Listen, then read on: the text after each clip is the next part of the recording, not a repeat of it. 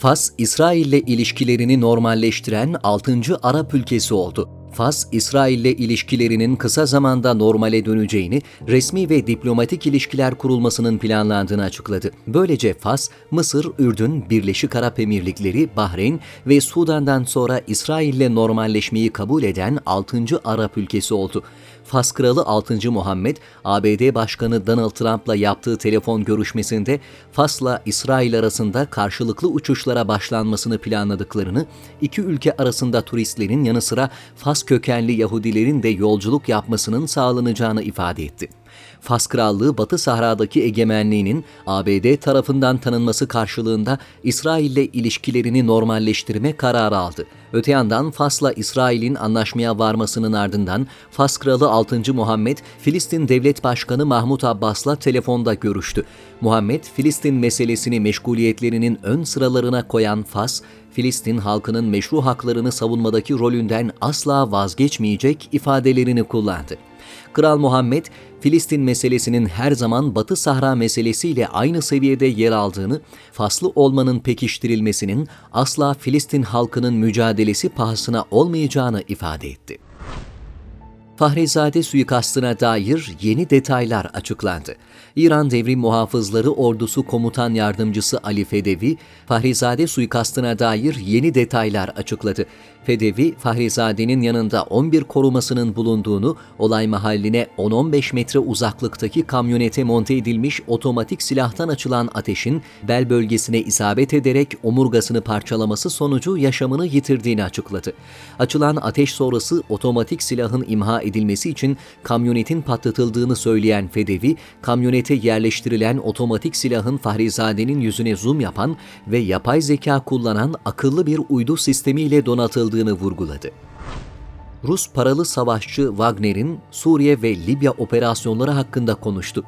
Rus güvenlik şirketi Wagner'de görev aldığını öne süren paralı savaşçı Marat Gabidullin, Wagner'in son dönemde artık profesyonel olmayan savaşçılar kullandığını belirtti. Gabidullin, Libya'da ağır kayıplar vermemizin başlıca nedenlerinden birisi buydu. Doğru düzgün saha çalışması da yapılmadı. Komutanlar Türkiye'nin çatışmalara katılma ihtimalini bile hesaba katmamıştı ifadelerini kullandı. Rusya'nın Suriye'deki Himeymim üstünde görev alan Rus askerlerine yönelik eleştirilerde bulunan Gabidullin, Suriye'de asıl işleri yapan Wagner askerleriydi. Suriye ordusu ise aciz durumda. Bazı Rus komutanlar başarılı görünmek için üstlerine yalan beyanlarda bulunuyorlardı dedi. Paris'te Sisi'nin kırmızı halılarla karşılanması protesto edildi. Fransa'nın başkenti Paris'te Mısır Cumhurbaşkanı Abdülfettah Es-Sisi'nin ülkeye 7 Aralık'ta düzenlediği resmi ziyaret protesto edildi. Cumhurbaşkanı Macron'un Es-Sisi'yi Elise Sarayı'nda kırmızı halılarla karşılamasına kanlı diktatör nitelemesi yapan göstericiler Fransız medyasını sessiz kalmakla suçladı.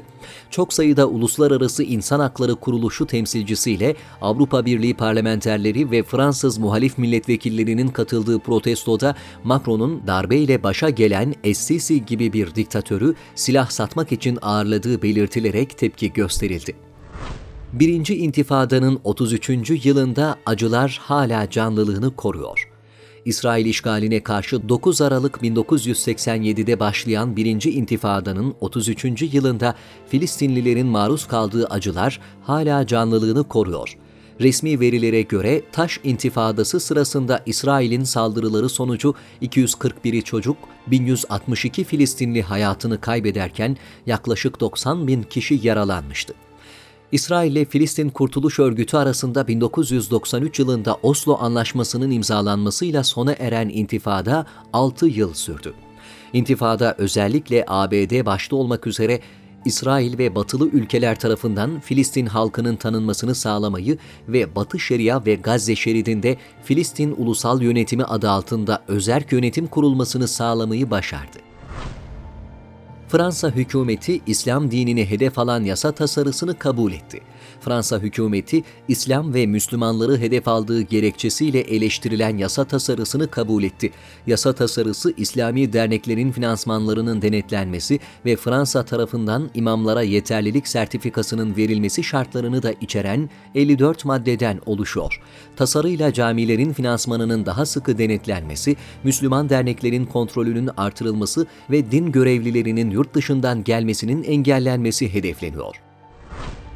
HRV, Çin büyük veri programı kullanarak Uygurları gelişi güzel gözaltına alıyor.